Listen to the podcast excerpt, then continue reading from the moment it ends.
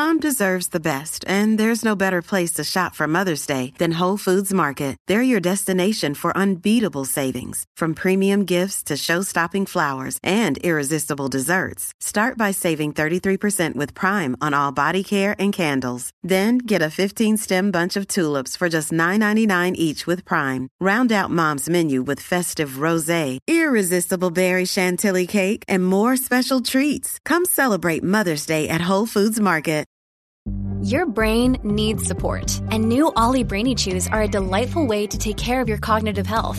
Made with scientifically backed ingredients like Thai ginger, L-theanine, and caffeine, Brainy Chews support healthy brain function and help you find your focus, stay chill, or get energized. Be kind to your mind and get these nootropic chews at olly.com. That's O L L Y.com. These statements have not been evaluated by the Food and Drug Administration. This product is not intended to diagnose, treat, cure, or prevent any disease.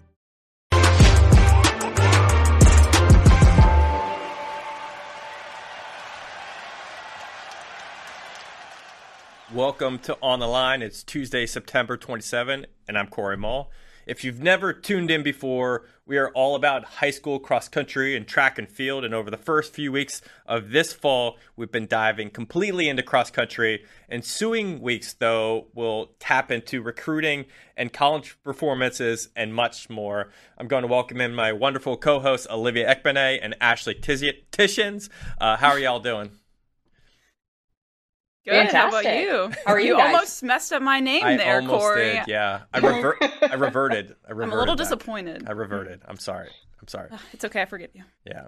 Well, the biggest and most epic weekend has passed, and we're here to talk about all that stuff, including performances at Ocean State, Roy Griak, Nike Portland XC, Wingfoot, Texas Mile Split, and much more. But guess what? We're also on Spotify if you like listening to stuff in your car or while you're running, or if you're in your class or at work, wherever. Make sure to follow us on Spotify and give us a rating.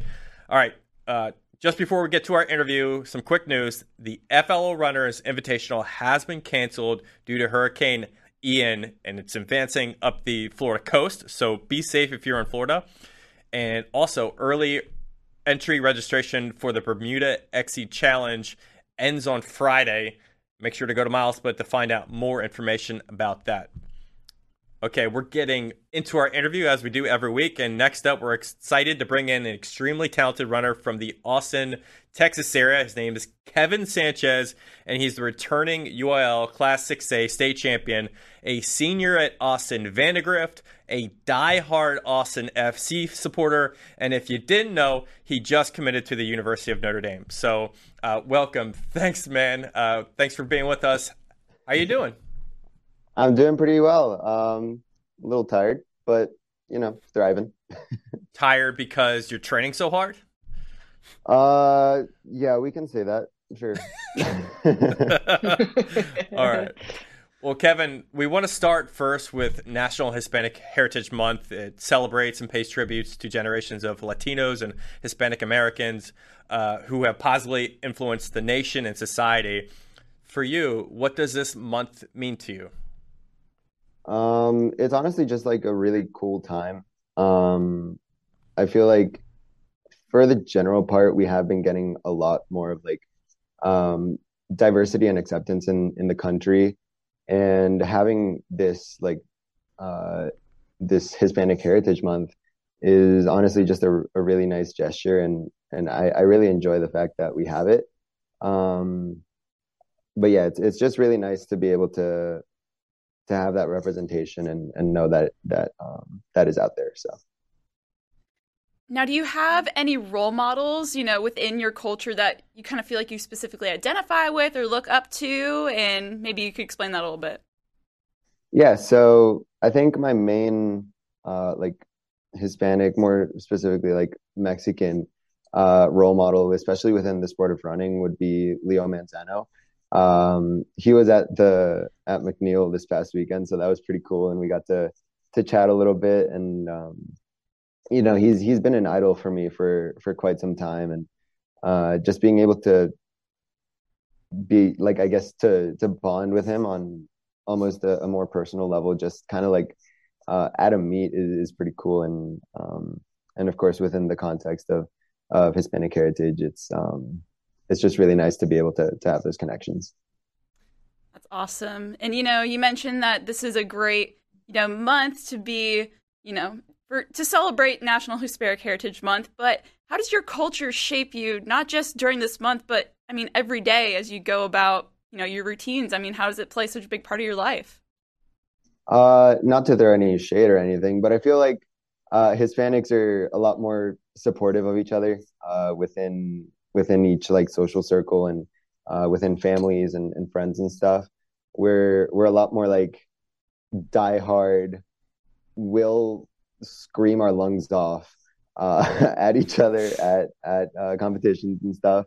Um, and it's it's generally a lot of of help um, throughout competitions to just have that like a lot more just tangible and um, I guess audible uh, support from from your family and your friends. So I think that's that's generally the biggest part that's playing into into my sports.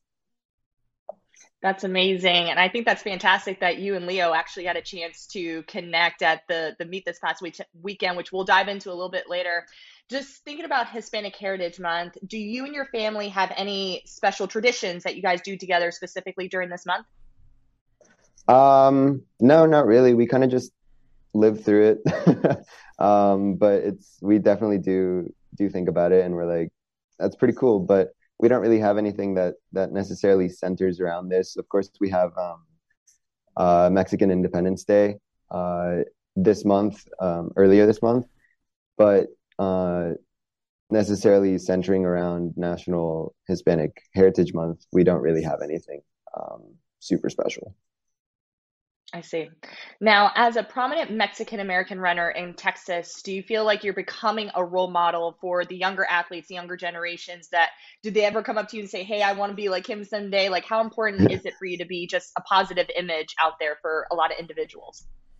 Um, it's incredibly important for me to to really become a role model for for as many people as possible. Um, I was talking to to Aiden Granados, uh, I think last night, uh, and we were kind of talking talking about like our influence within the running community, uh, and specifically like within within the Rio Grande Valley, where you see a lot more concentration of of Mexican Americans, um, and we were just talking about how like uh, we we really try to set the bar for for them, and I think that's that's really cool and that's really important but we're also just like uh, we really just try to to be leaders and try to get everyone else um, up to to where we are and and with the confidence that um, that we have as well. It's really great to hear that you two have a relationship, sort of a friendship that you can use that and and sort of bond together. All right, so Kevin, you're obviously having a great season. You're three for three so far. this weekend, you won the elite boys section at Hoka McNeil. A total of 18 boys broke 15 minutes for three miles there. You and, and David Mora had a really good matchup. Uh, he's a 5A state contender. You're a 6A state contender. How big of a win was that for you this weekend? It was honestly like a really, a really good um, indicator for me because uh, you know I I stepped on the line and I always think of McNeil as kind of like a state preview, right? So I stepped on the line and my heart was pumping out of my chest. It was bad. um, like I just I knew there was people from all over the state that are incredibly good and they they have the same work ethic as me and it was kind of terrifying but I knew that as long as I put everything I had out there, I would um, I would end up doing a lot better than than I would anticipate. And uh, Leo Manzano right before the race was like 1435. That's what you're doing. And I'm like, all right, I'll try. so so I went out there and um, just did my best, did my thing, and um, ended up coming off with the with the win and that 1424, which was which was quite nice. So uh, definitely a, a really good race, and I'm I'm very happy with it. And um, everyone else did did incredibly well. My team did incredibly well, and uh, yeah, it was just an incredibly fun meet. Yeah, I, I want to dig into that actually. You know, looking at results, it, it it almost seems like Vandegrift really has a shot in 6A this year as a team to compete for that state title. Um, you know, uh, Coppell and uh, Atascocita are both teams also in 6A searching for success. Coppell finished mm-hmm. first, y'all were second. Um, how do you feel of the result as a team and, and like looking forward to? Oh, we are so happy. um, we we've been thinking like all season that we are in contention for for those podium spots.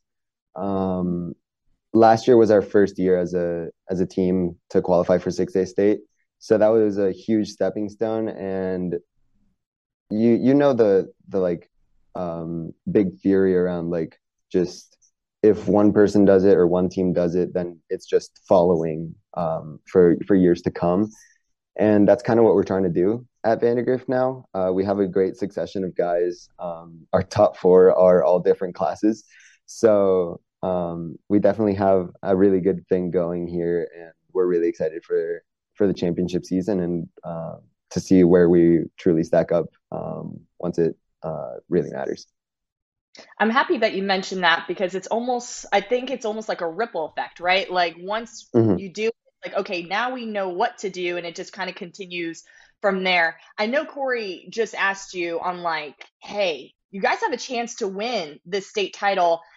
And I know last year you were like, okay, I'm, I'm, we're starting to see it when did that shift come from like okay we can kind of see it happening to okay i think we are starting to believe now that we are this team that can win that state title. Was it kind of after this weekend? Was there a big practice that maybe you guys had that were like okay we're putting the pieces together um just kind of moving later into the season? When did you guys start believing as a team that you guys can do, potentially do this? I think our biggest um our biggest turning point i guess was friday night lights uh, when we, despite kind of lacking a few of our people and and realizing that like we have injuries and sickness going around, um, we we thought like maybe it would be a little bit of a sketchy season, but Friday Night Lights was a fantastic indicator of where we're at as a team and how much we trust each other with um, with doing our jobs on the course. So yeah, it was just really cool to see that. And in practice, we we have uh, our little groups and and our, our pace groups that stick together, and we all train together, and we all support each other. So I think just our team dynamic is really coming together, and uh, it's it's gonna hopefully come together at, at state. That's amazing. Now, Corey, Ashley, and I, both, all three of us know that you are very familiar with the Hoka McNeil Invitational course. This is, like you said, a preview to that state course, and we understand that this year was slightly different toward the end, but I don't think it was much of a factor for you. Just thinking of where you are currently right now in the season, what are some of those things that you're now starting to focus on as you and your team kind of gear towards regionals and states and even toward the national level as well? Yeah, so pretty much um, we don't really, well, at least I don't really like to change anything going into into like the super important stuff. I always try to do like more of the same. Um, but obviously, we're we're starting to tune in mentally um, towards really just pushing for for that championship season and then into the postseason as well. Um, because if if we're one of the top teams in Texas, we're one of the top teams in the South region, and we think we have a legitimate shot at trying to make it into the NXN uh, course as a team. So that's a that's a really exciting prospect, and we're we're really just uh, honing in on really just trusting each other and getting stuff done, getting our jobs done on the course and with each other. So I like that. As Corey mentioned, we have the honor of having the UIL 6A state champion joining us for cross country on our show today. And I know you just mentioned you don't really like changing things as you move later into the season, but you know, this year as a senior, you're going to be defending. I'm going to be on. You're going to be on the line trying to defend this state title. What is something that you need to do to make sure that you accomplish that? And do you feel like there's some extra added pressure to be able to do that again? There definitely is some extra pressure, and I, um, everyone tells me that there shouldn't be, uh, but I, I really do feel that there is that extra pressure, but um, I think it's just trust myself and know that I'm very much capable of defending my title. Um, and then just seeing it all come together uh, as the race progresses. It's not going to be like the week has to be perfect. It's just going to be how I feel on the day, how I feel on the line, and then um, just executing with what I have. Just use use the cards that I've been dealt. So, Kevin, I have to say, I know earlier you said that when you were on the line at McNeil, your heart was pounding in your chest. You know, you're a little nervous. But I have to say, every photo or video of you I've seen crossing any sort of finish line at a race, you're like, you seem very confident. I mean, you're like flashing signs, you're kind of like saluting the crowd. Like, would you describe yourself as like a confident guy? And like, where did that come from? It really depends. My attitude shifts a lot uh, between the the beginning of a race and then the end. Um, going into every race, I I'm super nervous, and that's something that I've really just started to own. Uh, just the fact that I'm a nervous racer.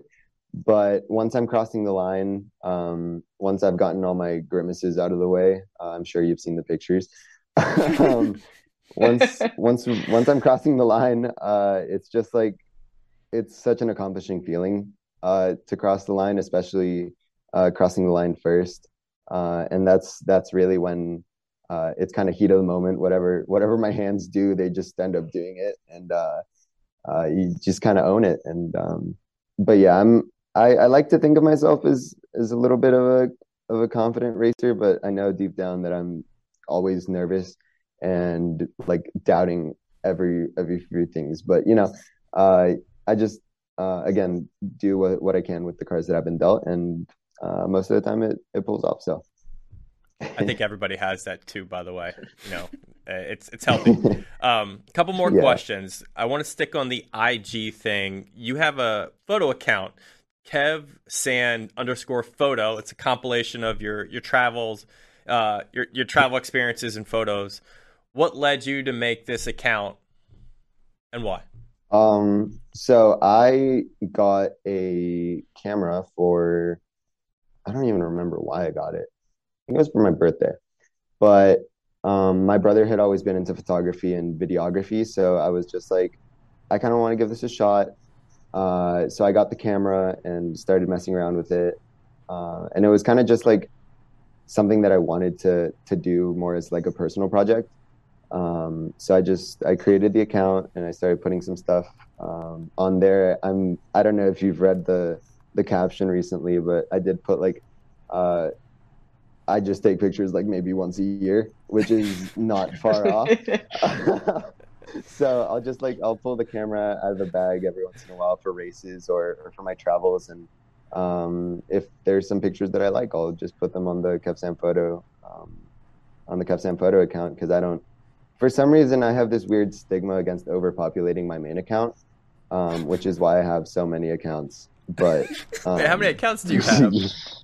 uh, I have okay. I have my main. I have the photo account. I have the running account, um, and then I have like a few others that I manage for for like school and stuff. But um, yeah, I I don't know why I do it, but I do do it. So I don't know. just we we roll with it. now I have to say, all right, we're gonna wrap it up. Staying on the social media trend here, I've seen that you're very very active on Strava. So tell me a little bit. Okay, so someone like that maybe doesn't know what Strava is or like the whole appeal of it. Like, what is the allure of Strava? Why do you love it so much? Why do you throw yourself into that? I just want to hear more about it. Um, yeah, I mean, Strava is just a really nice platform uh, to kind of track all my runs. Uh, and sometimes my friends and, and the team, we kind of just like uh, mess around with our runs and start putting like funny pictures. And um, our, our main saying is peep the starve. So uh, we're like peep the starve if we have like a really, really good workout. And I've started unironically calling it just starve instead of Strava which is I don't know, it's interesting. Um, but uh, yeah, I mean, it's just a, a, really good platform, and um, I, I just feel like it's it's a it's a good place to compile everything, and um, I don't know, it's just easy to follow, and I really really like it. It's it, there's not really any like super specific reason that that I use it, but it's just there. well, Kevin, uh, this has been an awesome interview. Thank you so much for taking the time to to speak with us, um, and Thanks we wish you the best of luck going forward. One quick question: World Cup's coming in two months. Are you following the U.S. or the Mexican national team?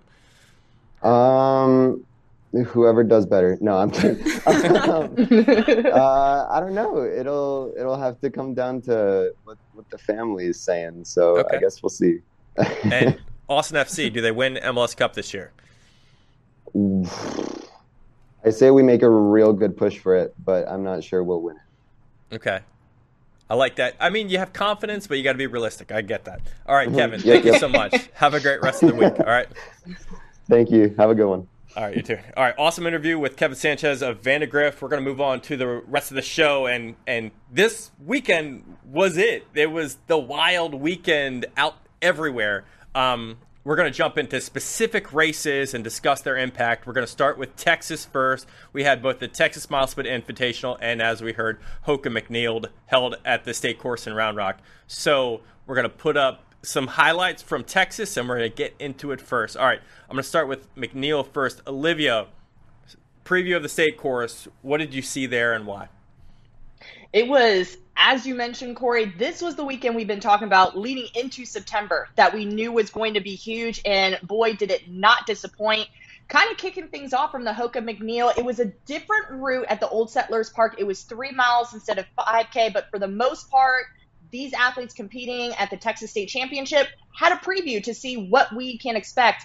Kind of kicking it off for the girls' side, it was huge to just see a lot of great competitors, but it was just extraordinary to see Isabel Conde de Frankenberg kind of be one of those girls to dip under 17 minutes for three miles with a 16:39:30 we talked about it. I honestly think we could see the next Natalie Cook with Isabel Conde de Frankenberg in Texas. She's doing great things. And as we just mentioned, Kevin Sanchez, we just had an extraordinary interview with, it was him versus David Mora. And I know we talked about, you know, Austin Vandegrift is looking to get after that 6A title. You have the 6A defending champion versus David Mora, who is who competes in 5A, who finished third last year, 1424 to 1430 and honestly, if I'm David Mora right now, I would feel very confident going into the rest of the season with such an amazing close behind Kevin Sanchez. That just speaks volumes. So kudos to all the athletes that competed at the Hoka McNeil Invitational this past weekend because it did not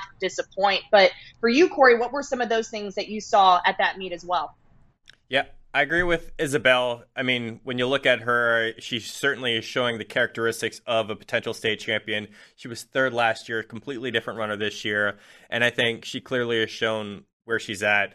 34 second victory over Sarah Moorfield. And with Sanchez and Mora, I mean, it's just fun to get state title contenders in a race together and have them to go at it. You you rarely get that. You get 1424 from Sanchez, 1430 from Mora. Really good stuff. I think that the team aspect is where we're really gonna.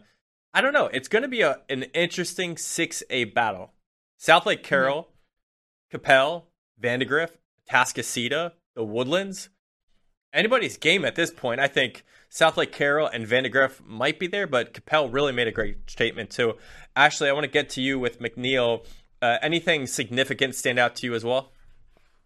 you know, kind of going along what both of you all, both of y'all have already said. I mean, just Isabel and Kevin, those were pretty dominant performances, and to have that, you know, in September when you still have a month to go, that's a big confidence booster I see, and so that's what really stands out to me from McNeil personally.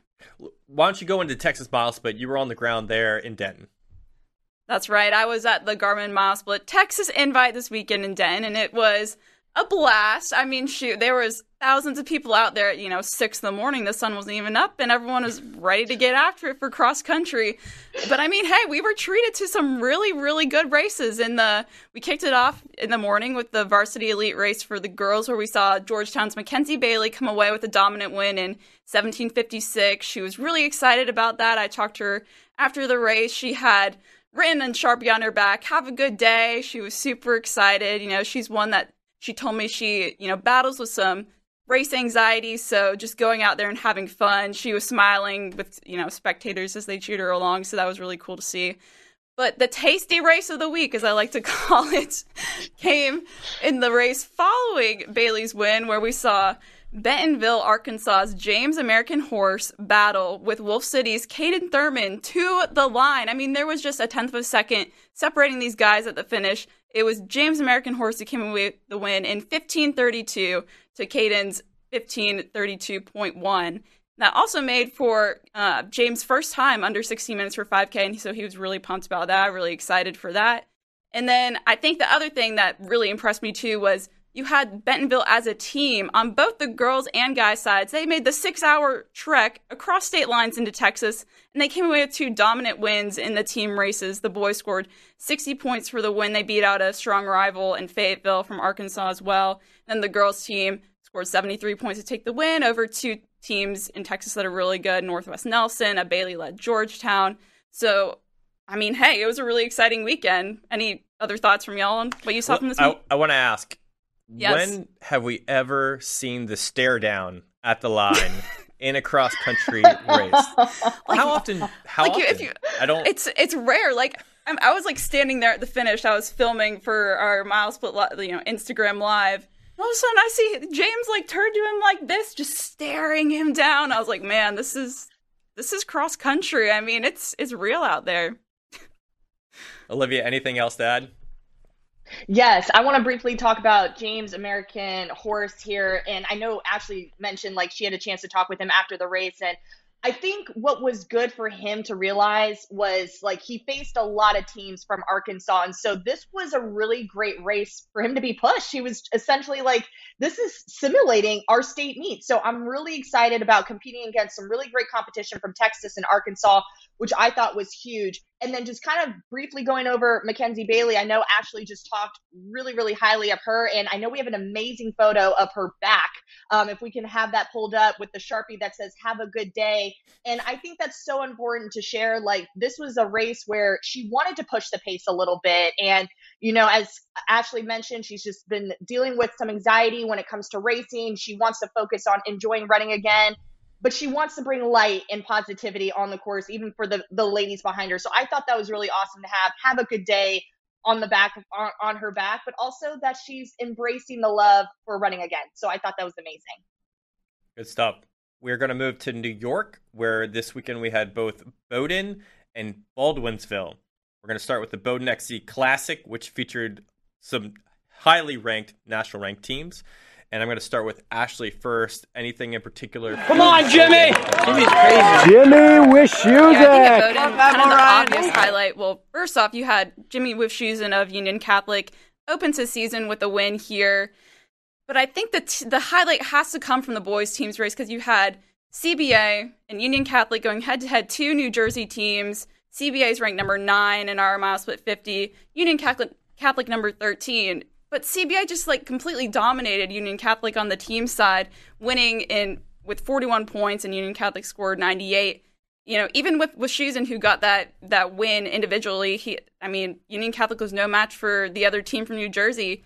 Um, you know, CBA was led by Nicholas Sullivan, who ran 16 flat and finished second there. So I think that was the had to be the storyline of the meet there. I agree. Uh, Olivia, what about you? Yeah, yeah, totally agree with Ashley. It was kind of a great matchup. I think the headline just going into this race was what can we see from CBA and Union Catholic? And as Ashley mentioned, Jimmy coming at number 22 on the mile split uh, rankings going into this meet finally had a chance to hit the course for the first time. He won the title with the 1554, and this was the ninth fastest time by a New Jersey runner on that course. So again, just kind of penciling his name in there in the history books, but you know, this was a great matchup. I thought between CBA and Union Catholic, just kind of seeing where number nine and 13 kind of played out to be. But, you know, CBA with the Colts finished second, fourth, 10, 12th, and 13th, as Ashley mentioned, led by Nicholas Sullivan, who finished second there. But CBA finished with a 1625 average to make this team the fourth fastest in school history on this course. And Union Catholic finished with an average of 1650. So it's kind of nice when we see these mile split 50 teams kind of you know, race head to head. It just kind of shows like where they actually are. And I thought it was a great competition, and the boys' race definitely stole the show there. Yeah, and a little bit more on CBA here, too. They went 2, 4, 10, 12, 13. Sullivan last year ran 1703 on this course. So he's 63 seconds better year over year. And a lot of great experience comes back, but I think you obviously have to credit the coaching staff, Sean McCafferty at CBA, doing a fantastic job getting them ready for the debut uh, against UC, which ended last year with two wins over this team. So I think it it gives uh, it sets a strong statement and precedent for CBA on this first win, and and really I'm I'm excited to see how this matchup materializes in the coming weeks. But um, there was a lot more that happened than just the boys' race. I'll go back to Olivia because I think you wanted to get a little bit into Baldwinsville.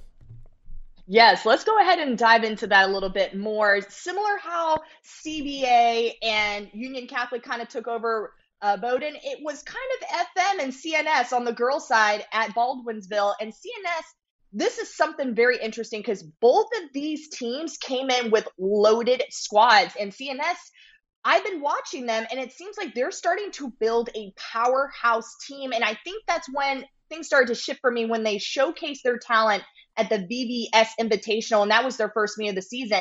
Izzy Sullivan won that race though in a 1730, which equaled a 148 speed rating. But shoot, Kate Putman came out and showed her strength to lead CNS to this victory here with and she clocked a 1741.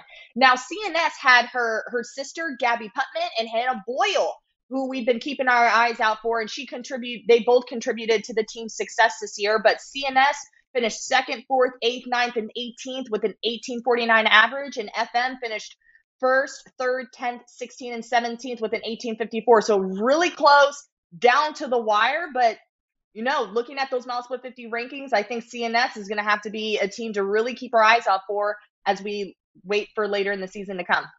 So, some notes on CNS. Last week, when they competed at a local meet, much of their team went to uh, East Syracuse to compete, and they did relatively well. They were without Kate Putman, who raced at Adidas XC. Mm-hmm. So, I mean, they were a little fractured, but if you combine those those performances, they stack up really next to FM. So this win over FM isn't totally surprising because they they certainly had proven in those two races that they were capable of it. So I think this is just a good indicator that they could do it on the day.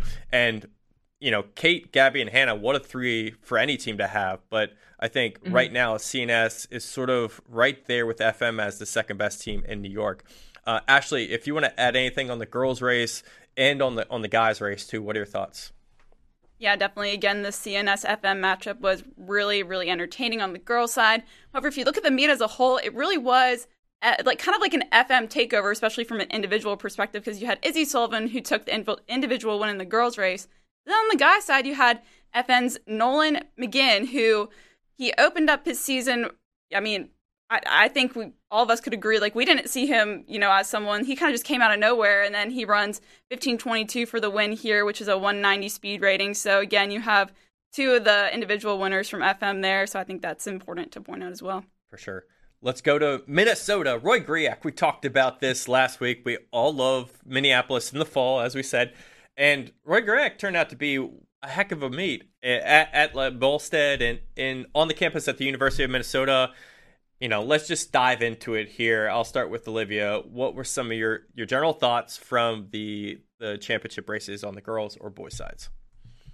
I think this was the meet I was looking forward to the most on Friday. It was definitely a matchup between Cherry Creek and also Wayzata on the girls' side. But I want to talk about the boys really quick, and then we can have conversation. But Noah Brecker of Robbinsdale Armstrong, guys, this kid is on fire.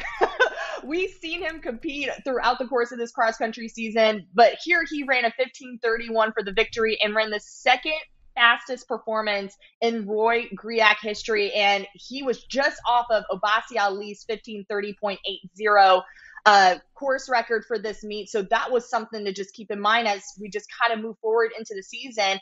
And just, you know, looking at the girl side, I know this was something that we were talking about last week on our show. It was like, Cherry Creek, Wayzata, who are we going to go with? And it ended up being Wayzata at the end of the day. um, winning the team title there. Abby Nechanicky was part of it. Again, just came out with another big win.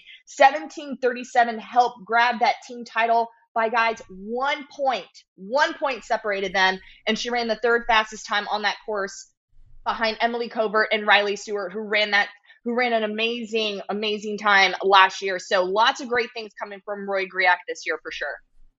Ashley? I mean, Olivia, I mean, it was, like you said, it was so excited. I, I mean, that was one of the meets I was really looking forward to this weekend. And first, I'll go to the guys. I mean, shoot, Noah Brecker, he's so he's ranked number 14 right now on our mile split 50 list, and he is showing time and time again so far this season that he belongs on that list. I mean, 1531 to win there at Roy Griak, that's such a marquee meet. Um, I think that is something where you look at Noah Brecker and you're like, he came into this season ready to compete. Also, want to give a shout out to second. We had right behind Brecker was Jackson Heidish of Dowling Catholic, ran 1533 there. And it was Heid- Heidish's Dowling Catholic squad that actually came in with the boys' team win with a race low 153 points. And then on to the girls' race. I mean, Abby Nechanicky, that was just wow. Like, I mean, to come away with a win by that much, over 30 seconds she gaps the field by, that's just, that's almost like unseen, you know? And I think she's having that comeback season that she's really been hoping for. And I'll admit, so last week on the show, me and Corey were like, all right, we think Cherry Creek's going to get this win here at Roy Griak. We were wrong. Olivia was right but it did come down to one point. one sh- point? I, Come on, that's a that's a wash. one that's point. a wash. That but, is a wash. I mean, it just kind of kind of shows. I mean, cross country, it's a game of inches and seconds and Numbers, positions, yeah. and it's, it's it's a numbers game. So. yeah, for Yeah. sure. Mhm. I, I think both of those teams walk away happy with the performances. Wayzata Yeah. and, and Cherry Creek both. I mean, Cherry Creek, you know, made the trip east from from Colorado. Obviously, wanted to get a different you know environment under them. You know, Griak is 500 strong, as we talked about. It's it's just a different race altogether. So a lot of the girls probably learned a lot. I mean, Wayzata, uh, uh, absolutely tore through the course, and Nechanicky, great performance overall. I'll Give her credit for that. Um, Olath, Olothe, I think it's Olothe West and Naperville North, third and fourth. I, I think that can't be discounted either because both of those teams are a little better than you would think. Um, and I think in Kansas, uh, Olathe West probably might be among the girls' favorites. Naperville North is getting there, but there's a lot of great talent in Illinois right now. So it'll be very tough for them to sort of make their way into that 3A they state championship race and really have a, you know, I think a good shot or a pathway to win it because it's just going to be super super stoked this year with York and Prospect. But um, they had a good outing. And on on Brecker, I just wanted to mention the the whole idea of momentum. You know, going back to the outdoor season, he ran 413 in the 1600 meters, 903 in the 32, and he won a state title in the 32. Those those times themselves, you know, didn't blow you away. You know, on the national scale, they're probably top 100 ish. But if I had to guess, I would think that his offseason was absolutely flawless. You know, he had a flawless offseason. He rolled right into the, the cross country campaign, and this idea of momentum took over. And now he's won four straight meets, and he feels great. And, you know, when you see that happen, I think it's a really good tool to have. But uh, overall, great race from Roy Griak. Uh, love to see it. We're going to move on to the next section here. In Atlanta, we had the Wingfoot XC Classic, uh, sponsored by the Atlanta Track Club. And as you can see right there, this is race footage from the boys' race.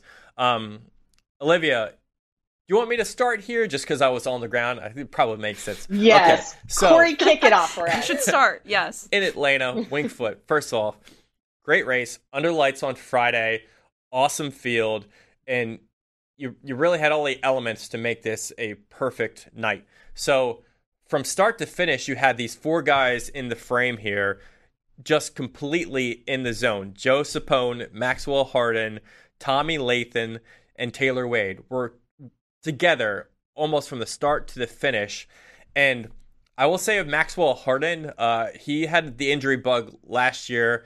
It extended into the outdoor season, so he really hadn't really had a, a good healthy stretch. He hadn't been get over he hadn't been able to get over 40 miles in a week training wise.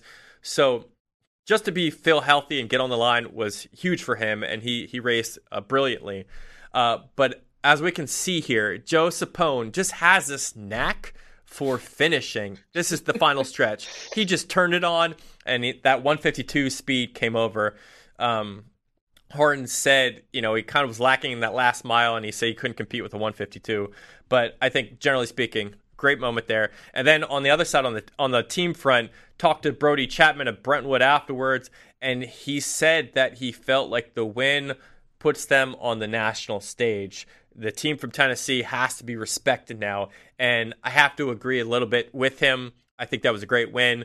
The win over St. Anthony's was a very convincing one. So um, I truly think the the boys race was was awesome to see. But I'll let I'll let you two get into the girls race a little bit. What did you see from the girls race? Ashley, I'll go to you. Okay. I was like, Olivia, you want to take this? I'll, t- I'll take the lead.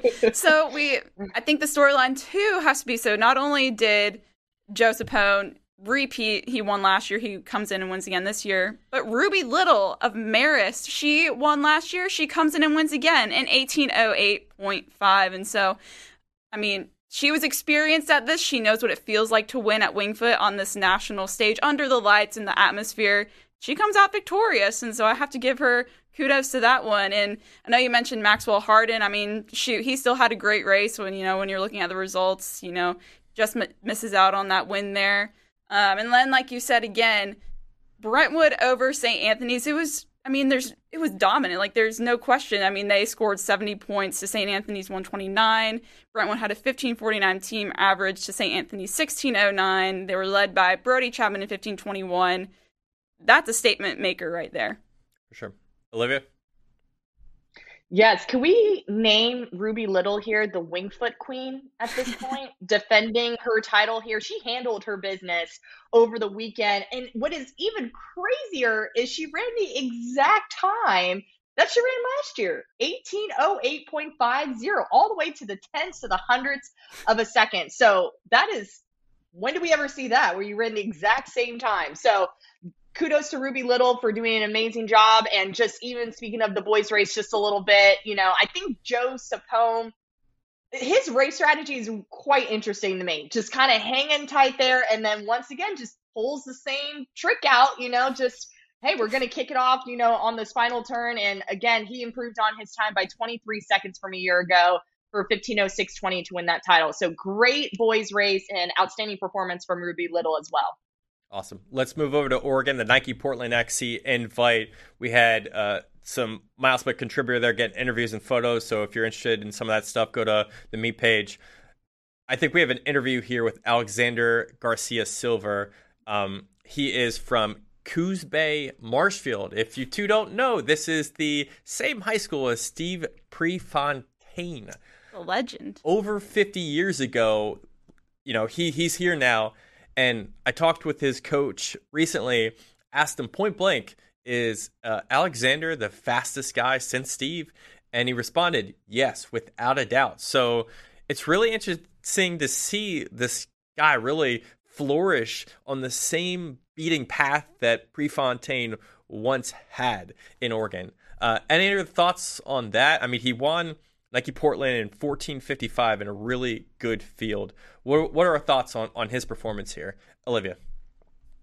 Yeah, so Alexander Garcia Silver won the gold here. And so I thought that was extraordinary to just see that. And I know we have his interview, so we'll play it in just a moment. But this guy, like, things are starting to click for him. And I think that's really, really important. I feel like it's clicking at just the right time of where these kids are as they move towards, you know, states are Ashley and I were just talking about off air. States is around the corner for a lot of these teams.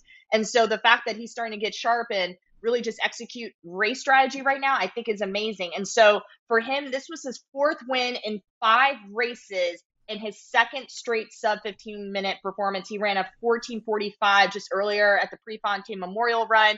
And as you mentioned, Corey ran a 1455.20 and felt strong the entire race. But I think it's quite interesting from the same hometown as Steve Prefontaine, which I think is extraordinary right there.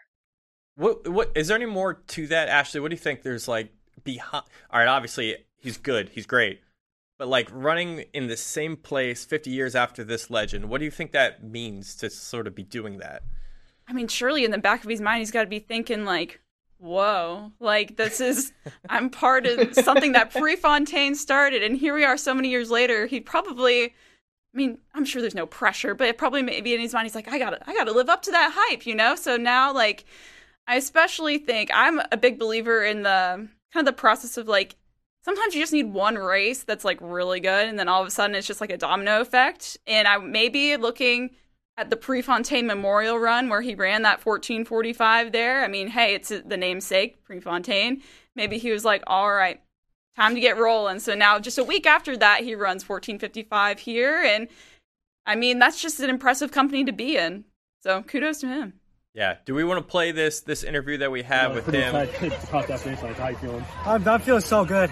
I knew summer was special. I knew the season was going to be special, but I didn't think something like this would happen. Honestly, I'm just beyond grateful. I'm grateful to my mom, my parents, my coaches, and most importantly, God. So it's been a big experience, and I'm, I'm beyond ecstatic right now.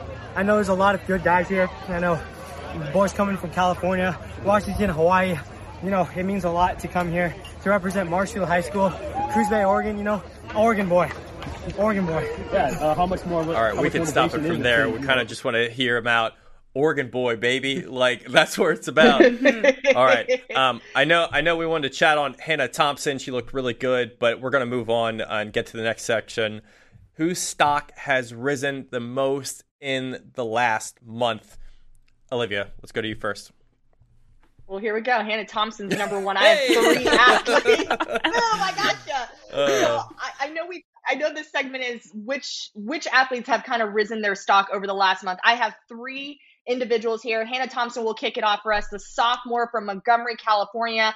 I feel like she's now starting to be in conversation as a national contender. She ran the fourth fastest 5K of 1649.20 to win the Elite Girls Danner Championship race literally last weekend at the Nike Portland cross country meet. She set all PRs from the two mile in the cross country races all the way up through 5K, and she is your defending uh, California state champion here, where she ran her fastest 5K of the season with a 17:38. So Hannah Thompson, I think, has risen her stock. Number two, I know Corey mentioned her last weekend. Peyton Noe of Ballard out in Iowa. She opened with a 17:23 at the Webster City Cross Country Invitational, second to Abby Nechanicky at the Roy Griak Invitational. And you guys, I don't think we dove into kind of the competition. I know we were talking about the teams, but there were a handful of girl individuals who are on the honorable mention on the mile split 50 rankings. She edged out Allie Banbridge, Sini Dredlow, Addison Price, and over 400 other athletes. So Peyton and No, I feel like has definitely raised the bar from this past weekend. And my third athlete is a great friend of ours, Devin Kipyego from State Raphael Academy in Rhode Island.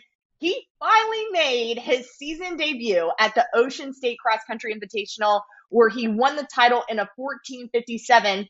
This is not only a new 5K personal best for him, but his first sub 15 minute pers- uh, performance, and he ran a 194 speed rating. What is also interesting was he broke Gavin Sherry's 1457 meet record. Devin became the third Rhode Island athlete to break 15 minutes in the 5K during the cross country season. And it's going to be exciting as his next couple meets are going to be at the Manhattan Invitational at the beginning of October in New York. So it's going to be exciting to see what Devin Kipyego does for the remainder of the year. And he's going after Chez's record at that invitational in the Yep. Eastern Cha- States Championship, where Olivia will be. So he she will be there. I'll be She there. might be able to talk to him afterward. Looking forward to it. Shout out to you, Devin. All right, Ashley, what do you got? like Olivia, I picked out three individuals that have really impressed me in the month of September. I'm going to start with Danny Simmons of American Fork in Utah. He was the big transfer of the summer. I think we all thought that he was going to be one of those guys that could be in contention, for, you know, nationally in the national rankings, but I don't think we realized just how good he could be this season. He just, I mean, he's the leader right now in 5K nationally. He ran 1431 8 to win the Utah pre state meet on September 14th, which is huge, not just for him individually, but also for American Fork as a team that's looking to climb the national rankings. He's up there with guys he's competed against, you know, Tayson Echo Hawk, Liam Henninger. Those are two of our guys on the, you know, within the top 15 on the mile split 50 rankings. So I think he's one that has really improved on his stock so far. Then I want to go to Patrick Kuhn, who's also someone that's really impressed me of Leon High School in Florida. So he opened up his season with a 1522 5K, then runs a 1538. Then at the Southern Showcase in the middle of September, he runs a huge 1443 PR to take the win there against, you know, top teams like Jesuit to have some of, you know, New Orleans to have some of the top guys in the country. It was his first time under 15 minutes for 5K. And he is a guy who does have national championship racing experience. He finished 37th at East Bay last year. However, I think he's starting to prove that he's not a guy that's going to you know, just be in a field nationally. He's going to go into a national field, you know, in the postseason, but be someone that's going to compete up with the top guys. So I think he's someone that we should look forward to as the season continues.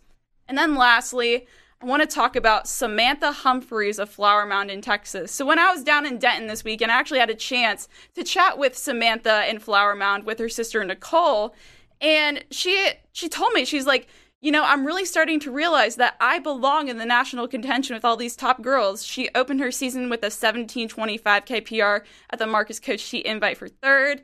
Then she has a huge race at Woodbridge, which you just saw that picture from 1603 for three mile PR there.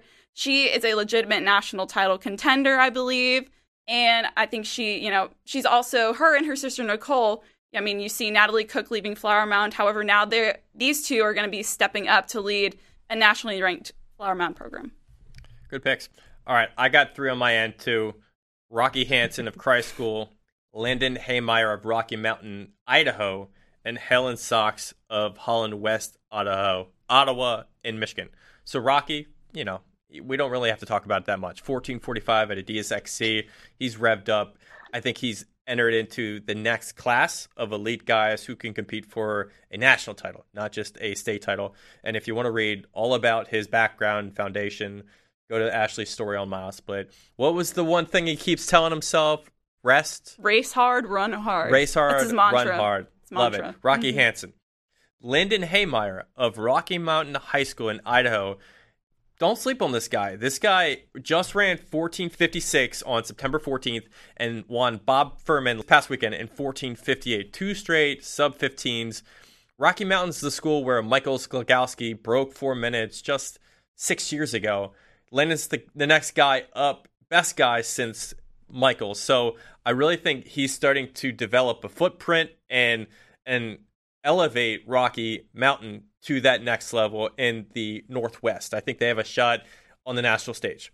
Helen Sox of Holland West teams with Ariane Olson, and I think those two are the best duo in the country right now. And them alone are propelling their team into national rankings and, and, and they're remaining pretty consistent. But Helen, she's run 1701 this past weekend in OK Red Jamboree. She's been under 1725 in four straight performances. She's in incredible form right now, and I think she's really elevated herself. So those are my three.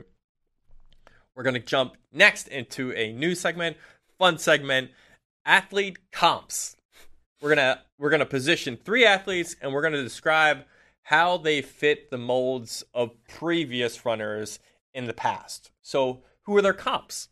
So, the athletes we're going to get into Hunter Jones of Benzie Central, Simeon Birnbaum of Rapid City Stephen, and Irene Riggs of Morgantown, West Virginia. Olivia, who is your comp for Hunter Jones?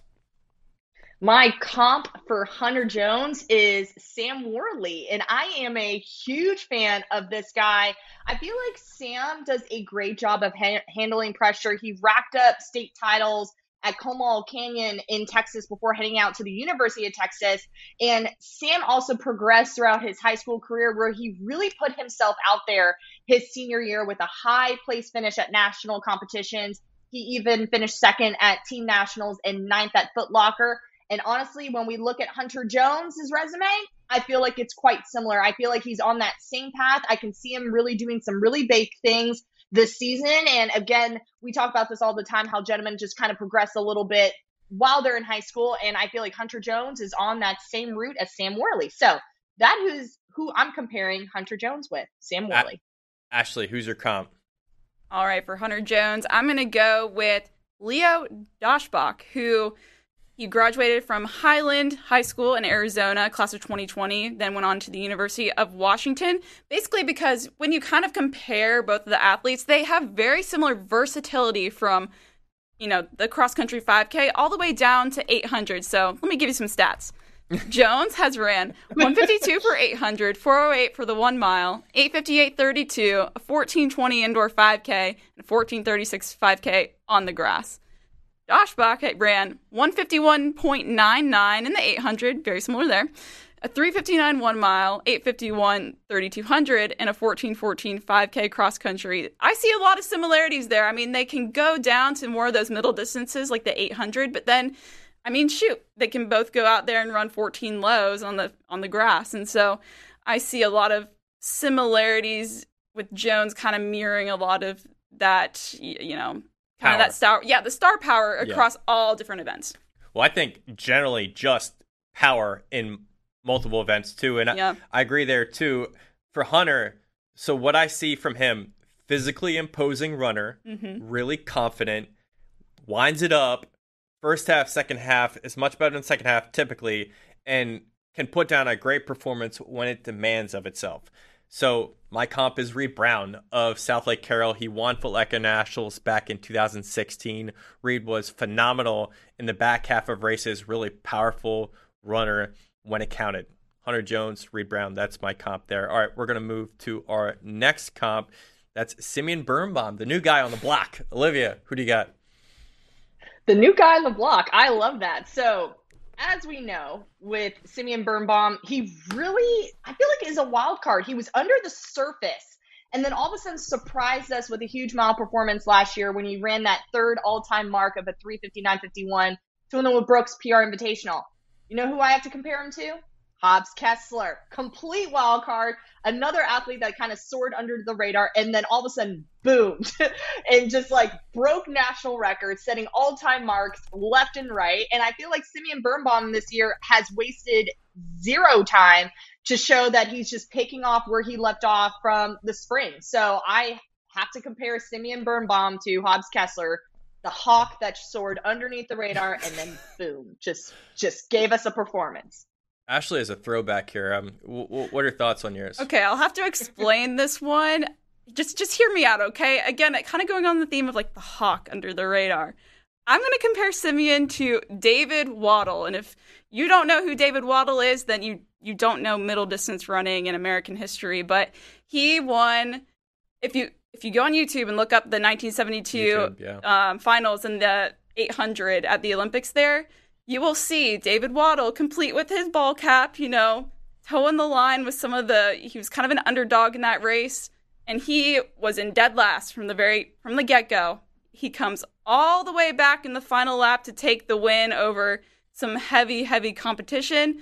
And to me a lot that kind of reminds me of that kind of under the radar, then bursts out to, onto the scene like Simeon has. I mean, shoot, Simeon, he's a kid from South Dakota. I think you know, a lot of people when he went under four minutes for the mile at Brooks PR, we were like, who is this kid? I mean, he grew up in Canada playing hockey. Like, here he is all of a sudden, this guy with a lot of swagger, some, you know, humble swagger, I'll say, comes out and just drops that bomb on the whole running community. And I, to me, that reminds me a lot of how David Wottle was able to go out there and shock the world, but do it humbly and do it in a way that was just like mind blowing. Well, so. I'll tell you what, at Arcata and at Brooks PR, the race plan of Birnbaum was exactly that. Yeah. You know, he didn't really need to lead at any stretch. He just needed to be there at the end. So he kind of raced simil- similarly. I mean, not completely, but yeah. like obviously it was the same style of racing. So my comp I initially said Ryan Hall, and that was mostly for looks. Like Ryan Hall has like the tuft of hair across his face, and Simeon does too. Uh, Ryan Hall was a great runner in high school, so is Simeon. Uh, but I think I'm going to go with Andrew Wheating because Andrew Wheating ran his last two years at Kimball Union Academy. He was in a completely other sport up until he found track and field. You know, as as Ashley just said, Simeon was a great hockey player, and only until he realized his potential did he com- completely make that move over. So I see some similarities with Andrew Wheating because of the immense potential that is there for him. Simeon's also a very tall guy, roughly around six one, and and has a very powerful stride. So that's my comp too. Last one on the market here, Irene Riggs of Morgantown. Olivia, what do you got?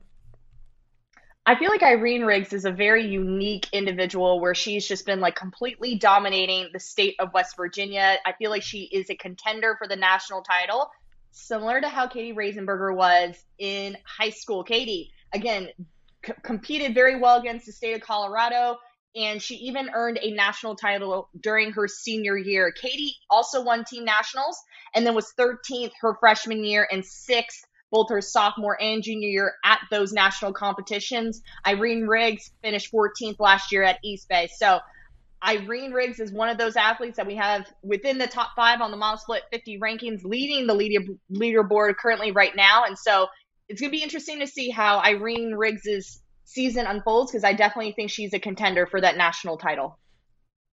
Good one. I like it. Ashley? I like that pick, Olivia. I'm going to go with, I, I would compare her to Marlee Starliper. And basically because I, when you look at those two athletes, they've had very similar progression when you look at how they finish, you know, national competitions as well as how they've progressed time-wise year after year in their careers. Looking at their freshman year, so Riggs runs a 1755 personal best, third at West Virginia States. Starliper runs 1827 PR, second at States.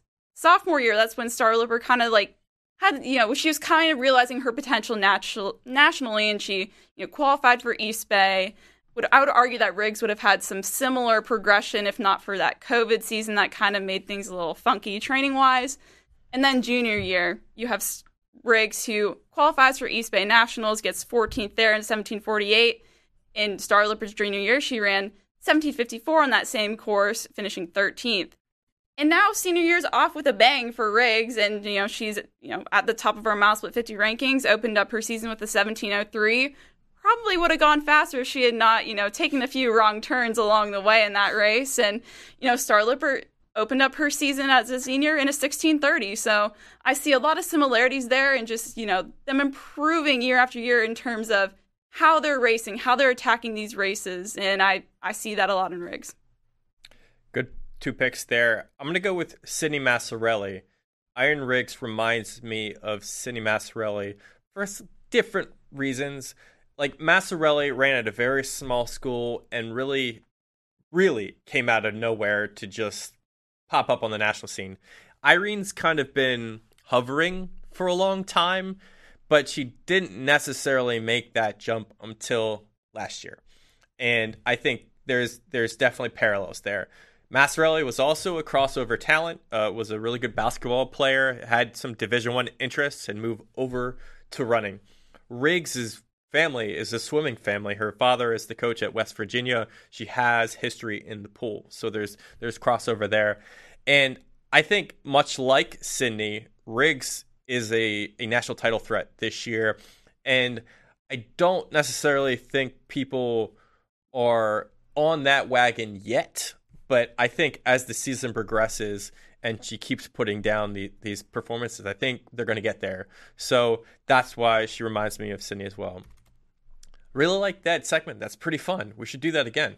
Yeah. I like it. We should make it a Our, staple. Yeah, for sure. Mm-hmm. All right.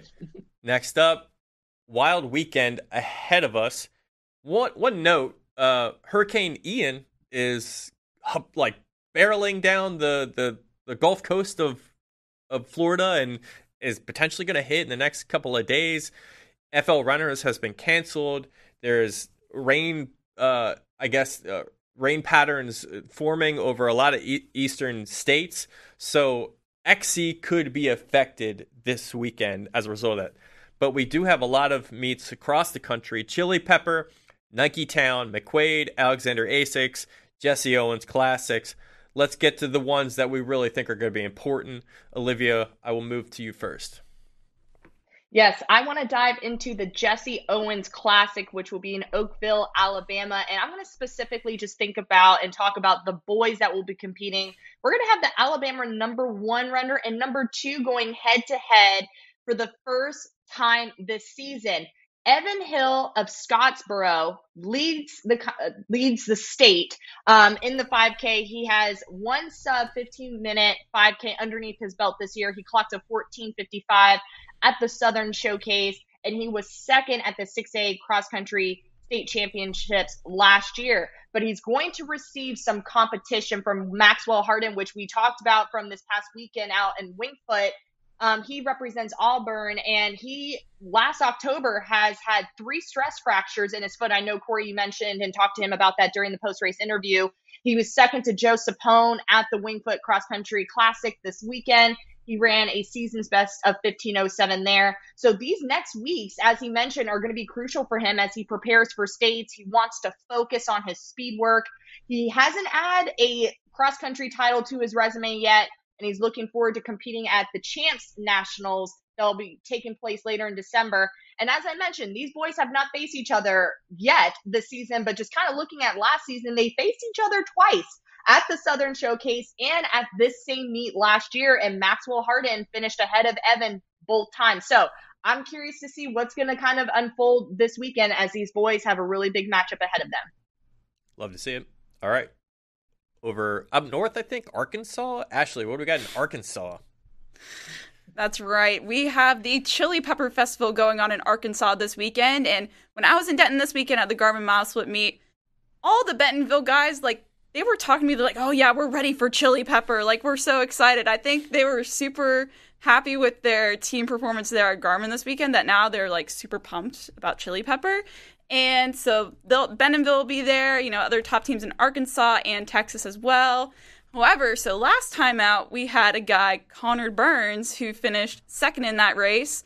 Wesley Shipsey also was in that race, finished third. Sage Wild, fifth. So some of these guys that are on, you know, our national rankings now this year, you know, they're used to this course and we could see him again this year. And so look for Connor Burns potentially to have a big race there.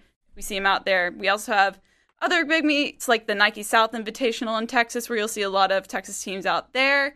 And then the New Balance Shore Coaches Invitational in New Jersey. You'll see Union Catholic and Jimmy Wischusen at it again against another New Jersey team, Haddonfield Memorial. So I'm really excited for those meets as well. So Wesley Shipsey, as you said, from Central Catholic Oregon, I think it's important to see them at Chili Pepper. They were actually there last year. Yep. They started on our rankings in the top 25, but I dropped them recently because we just haven't seen anything. Mm-hmm. So if they have a very good performance, that'll be a very good indication of okay, they were there for a reason. Now here's why they proved it. So that's definitely something I'm looking for. And I have a question for you too. Chili Pepper Invitational. Do you think you get like a like a token chili and you have to like okay that's it? what i'm wondering right like I, I, I, imagine like you, you cross the line they got little you know here you go here's, here's a, a winner chili. yeah or like a little goodie bag you know or instead of water cups they give you a pepper after Ooh, the race interesting so. Are either of you ladies spice spices? You like spices? Ooh, yes. No. Yes. No. No. No. no Olivia's like bland. Extra, no, extra, extra mild. Yeah. I'm very plant. Yeah. Plain bagels over here. That's how I roll. So. All right. All right, good stuff there. And one other big, invitational to, to mention, obviously, I, th- I think it's growing in stature because I did hear Jesuit is forming contingency plans. Possibly, if the hurricane affects Great American, they might move over to Nike Town where they're already registered. That would make this meet even bigger, larger, uh, and prominent. Center Grove's boys, Carmel's boys, Mason's boys Rockbridge, Plainfield, and Jesuit. Those are like powerhouse teams going to Nike Town Twilight. Columbus North girls, Noblesville girls, uh, Carmel girls. I mean, this this one it's at Terre Haute, which is a championship course. Uh, that's where the state championships run. NCAA's have been there many a time. It's the best competition you'll find at this stage of the season in the Midwest. Can't argue about the prominence of that meet. I think we're going to find out some really big things from the performances there, and and it's under the lights. I mean, I you know under light races, I really am I'm, I'm getting a love for these things. I really want to see more of them. So that I, I definitely want to see that. And more on the chili pepper, just Connor Burns. Let's see what he can do. He's coming off the performance at the Detweiler Park in Illinois, going to a 5K here. It'll be fun to see him. Last segment of the day. National Meet of the Week, Great American in Cary, North Carolina. Uh, NSAF has been reporting and monitoring the situation with Hurricane Ian, so this meet could be affected by rain. But Ashley says herself that she's run in a hurricane before. Do we want to just go into this a little bit? What was it like? What was it like? How was it? So I believe my yeah my senior year of high school, my last ever cross country race in high school, it was the Team National South Regional, and I believe there was some sort of tropical storm or something going through. And I remember I we were my team was in the the fast race, and like the bottoms fell out of the sky, like as you know we're towing the line, and so you can barely see. Like I was covered in mud. I'm sure you can find pictures out there somewhere, but I mean. I've done it before. Other people have done it before, so maybe we'll see it. I mean, what wait, year was this? this was 2018. 2018. Are you trying to find a picture, Corey? Uh, yes, maybe, Nikki. But nonetheless, Great American. I've raced at Great American before, and it's always a really, you know, really fun meet to be a part of. WakeMed's a pretty fast course, and so you know, going into this race, looking at you know some of the key storylines to watch for on the boys' side, your top seed is going to be Jake Liebert of Wando High School in South Carolina. He's the top guy in South Carolina right now. He was second to Rocky Hansen at the eye opener meet in Spartanburg to open up his season. Um, and then fourth at the Southern Showcase in a new PR of 1454. So I'll be excited to see him go after. Hopeful, fingers crossed if the weather, you know, produces some decently fast times. But I'll be looking forward to him to be one of those top contenders. On the girls' side, we got Kiara O'Shea is the top seed. We also have Wingfoot champion Ruby Little coming out to Great American as well. But I think the real big highlight of this is going to be the team race. If Jesuit does end up going to Great American, they'll be the team to watch on the boys' side.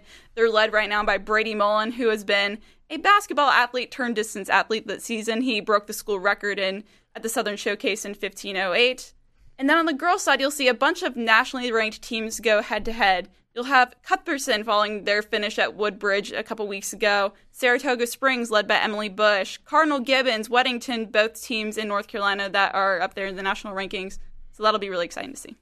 Olivia, I'm going to toss it to you because I'm still looking at these photos. I'm trying. To I was just about out. to ask if you're still looking for the photo. I can spare you a couple more moments because I want to dive a little bit deeper into this as well. As Ashley mentioned, I think the boys' race is going to be interesting, but even just kind of looking at the girls' side too, we have Saratoga Springs, who is number two, will bring a full squad, and they're going to face Cuthbertson. So this is going to be, I think, really exciting to just see. This, I think, is going to be the first time Saratoga Springs has like faced like national competition outside of the state of New York. So we finally get to see a really great glimpse of just where this team stands moving into this meet. Ashley, as you mentioned, Kiara O'Shea is going to face Ruby Little, who is the winner from Wingfoot. But we also have to mention Emily Bush into this conversation as well from Saratoga Springs. Kiara will face national championship contenders for the first time this season. We have Emily Bush up there on the MileSplit 50 rankings, along with uh, Kira O'Shea there. So it's going to be great to just kind of see these girls match up for the first time. As you mentioned, Jake Lieber of Wando is the top seed and is the only boy who went sub 15 for 5K this season so far. But his teammate Brendan Gomez is also on the cup of kind of dipping underneath that barrier. So crossing our fingers that, you know, depending on how the weather is kind of looking, if that could be something for him to strive for. But then you also have Krister Joblad and Brady Mullen, who are also on the cup and will also be in that mix as well. So I think overall, this National Meet of the Week is going to give us some great individual performances and great team matchups as well going into this weekend if everything goes as planned. No Corey, luck. did you find the photo? No luck on the photos. Good. No luck on the photos. Good. There's too Oh, many Good. of them. man. Too All right. embarrassing. but that was, you know, this crazy thing. You know, the crazy thing. I was at NXR Southeast in 2017 covering the event for MileSplit, and Ashley was a junior, I think, in high school. 2017? running it. Yes, that's right. Yeah, so Yeah. I was there. Whoa. It's kind of interesting. I was there too. Wild. We didn't know each other yet, but we were there. Wow. Wow. So a little bit, I think, just looking at teams that are either on the cusp of the national rankings or on the national rankings. As you said, Jesuit boys, if they go, really good place to, to determine sort of where they are in the season after the Southern Showcase. So the the Weddington girls, have dropped from the rankings. It's the, the kind of the same line of thinking uh, with Central Catholic. You know, one strong performance could you boost you right back up there. Cuthbertson's girls, as you mentioned, the top ranked team going in, and they had a really impressive performance at Woodbridge. Let's see how they can hold on.